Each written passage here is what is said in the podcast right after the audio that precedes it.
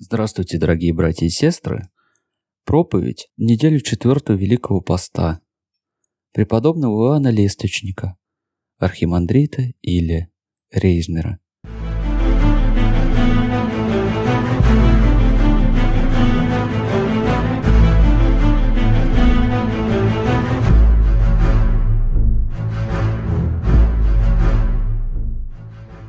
Во имя Отца и Сына и Святаго Духа.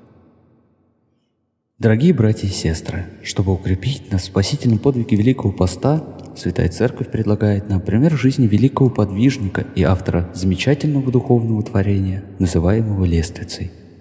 По преданию, Иоанн был сыном преподобного Ксенофонта и Марии. После чудесного спасения от страшной бури на море Иоанн поступил в Синайский монастырь. Наставником и руководителем его стал Ава Мартирий, После четырех лет пребывания Иоанна на Синае он был пострижен в иночество. Один из присутствующих при постриге, Ава Стратегий, предсказал, что он станет великим светильником Церкви Христовой. В течение 19 лет преподобный Иоанн подвязался в послушании своему духовному отцу. После смерти Авы Мартирии преподобный Иоанн избрал отшельническую жизнь, удалившись в пустынное место, называемое Фола, где провел 40 лет в подвиге безмолвия, поста, молитвы и покаянных слезах – не случайно в лествице он так и говорит о покаянных слезах. Как огонь сожигает и уничтожает хворост, так чистая слеза омывает все нечистоты, наружные и внутренние. Сильна и действенна была его святая молитва. Об этом свидетельствует пример из жизни угодника Божия. У преподобного Иоанна был ученик, инок Моисей. Однажды наставник приказал своему ученику наносить сад земли для грядок – Исполняя послушание, инок Моисей из-за сильного летнего жара прилег отдохнуть под тенью большого утеса. Преподобный Иван находился в это время в келье и отдыхал. Внезапно ему явился муж почтенного вида и, разбудив святого подвижника с упреком, сказал ему, «Почему ты, Иоанн, спокойно отдыхаешь здесь, а Моисей находится в опасности?» Преподобный Иоанн тотчас пробудился и стал молиться за своего ученика. Когда его ученик возвратился вечером, Преподобный спросил, не случилось ли с ним что-либо плохого. Инок ответил «нет». Но я подвергся большой опасности. Меня едва не раздавил большой обломок камня, под которым я в полдень уснул. К счастью, мне представилось во сне, что ты зовешь меня.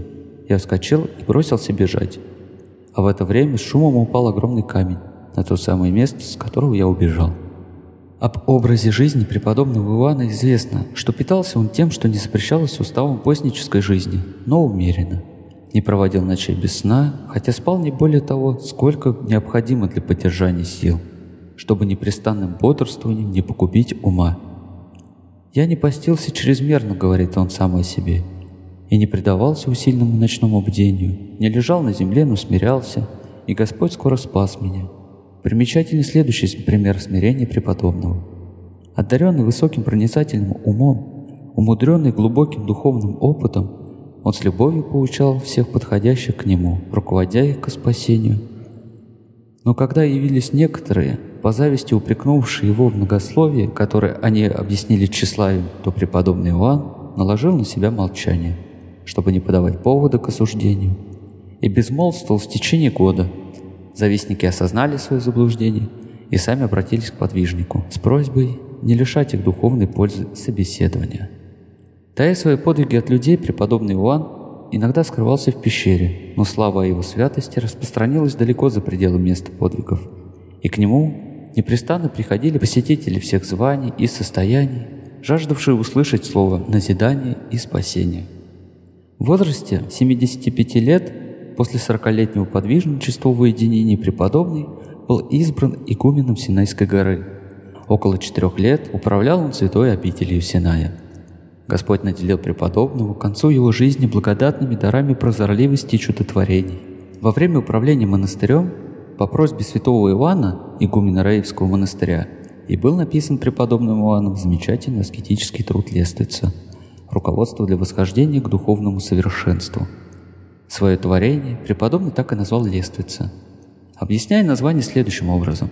«Соорудил я лествицу восхождения, от земного восвятая, во образ 30 лет Господня совершенствования, знаменательно соорудив лестницу из 30 ступеней, по которой, достигнув Господня возраста, окажемся праведными и безопасными от падения.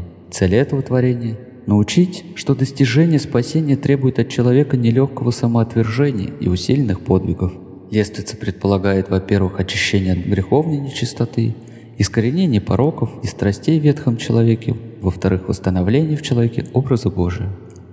Хотя книга была написана для иноков, любой христианин, живущий в миру, получает в ней надежного путеводителя для восхождения к Богу.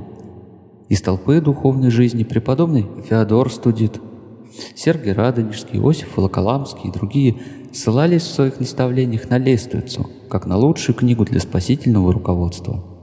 Содержание одной из ступеней лествицы 22 раскрывает подвиг истребления тщеславия. Преподобный он пишет, «Тщеславие появляется при каждой добродетели. Когда, например, храню пост, тщеславлюсь. И когда скрываю пост от других, опять тщеславлюсь. Одевшись в светлую одежду, побеждаюсь любочестием, и переодевшись в худую, тщеславлюсь.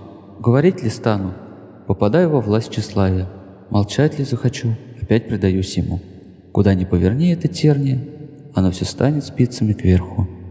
Тщеславный, на взгляд, чтит Бога, а на деле более старается угодить людям, чем Богу. Люди высокого духа сносят обиду благодушно и охотно, а слушать похвалы и не ощущать никакой приятности могут только святые и непорочные. Когда услышишь, что ближний или друг твой в глаза или за глаза засловит тебя, похвали и полюби его. Не тот показывает смирение, кто сам себя бронит, как бы несносному самому себе, но кто, обесчещенный другими, не уменьшает своей любви к нему, кто превозносится природными дарованиями, счастливым умом, высокой образованностью, чтением, приятным произношением и другими подобными качествами, которые легко приобретаются, тот никогда не приобретает даров сверхъестественных. Ибо кто в малом неверен, тот и во многом будет неверен и тщеславлен. Часто случается, что сам Бог смиряет тщеславных, насылая неожиданные бесчестия. Если молитва не истребит тщеславного помысла, приведем на мысль исход души из этой жизни. Если это не поможет, устрашимся его позором страшного суда. Возносясь и смиряться, даже здесь, прежде будущего века, когда хвалители, или лучше льстецы начнут хвалить нас, тотчас приведем себе на память все беззакония свои и найдем, что вовсе мы не стоим того, что нам приписывают. Эти и другие примеры, находящиеся в лестнице, служат образцом той святой ревности о своем спасении, которая необходима каждому человеку, желающему жить благочестиво. А письменное изложение его мыслей – составляющий плод многих и утонченных наблюдений над своей душою и глубокого духовного опыта, является руководством и великим пособием на пути к истине, добру и вечному спасению. Будем, дорогие братья и сестры, читать его спасительные наставления, воплощать их в жизни и усердно молиться великому угоднику Божию, преподобному Иоанну Лествичнику, чтобы он помог нам в духовном восхождении и спасении.